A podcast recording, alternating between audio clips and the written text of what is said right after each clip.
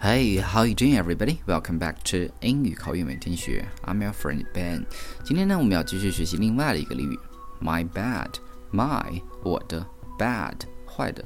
那实际从语法来讲呢，这是一个不正确的词组。my bad 后面一般要加一个名词，但实际呢，my bad 是口语中经常会用到的一个词组。You know, it is a way of admitting a mistake or apologizing for that mistake without actually apologizing. My bad 呢，表示的是一种道歉的方式，相当于 my fault, my mistake，或者 I apologize。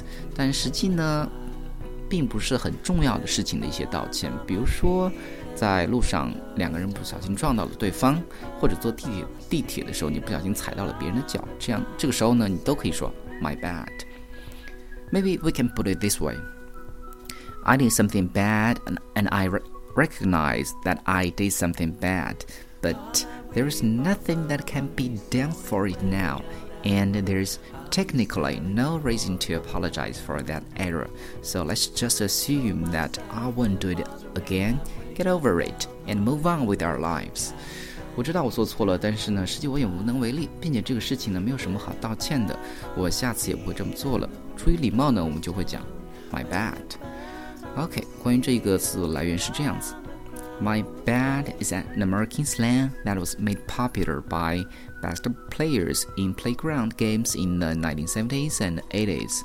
It was used by young urban players when admitting to an error. 这个俚语呢，来源于七八十年代的美国，开始流行于街头篮球。球员之间犯错或者有小的错误出现的时候，就会说 “my bad”。随后呢，被广泛的使用。当然，不仅是在美国了，在澳大利亚等国家也是口语中经常会见到的一个表达方法。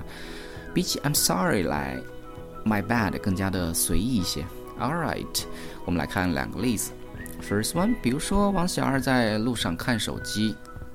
比如说他在刷朋友圈，right，撞到了另外一个正在刷朋友圈的骚年，那这个时候，王小二就会讲，Oops，my bad，Oops，my bad。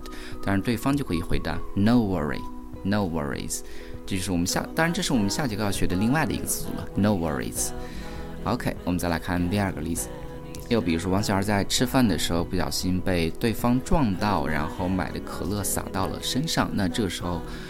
呃，这个场景我们就可以讲，Hey, you spilled my coke all over me. Hey, you spilled my coke all over me.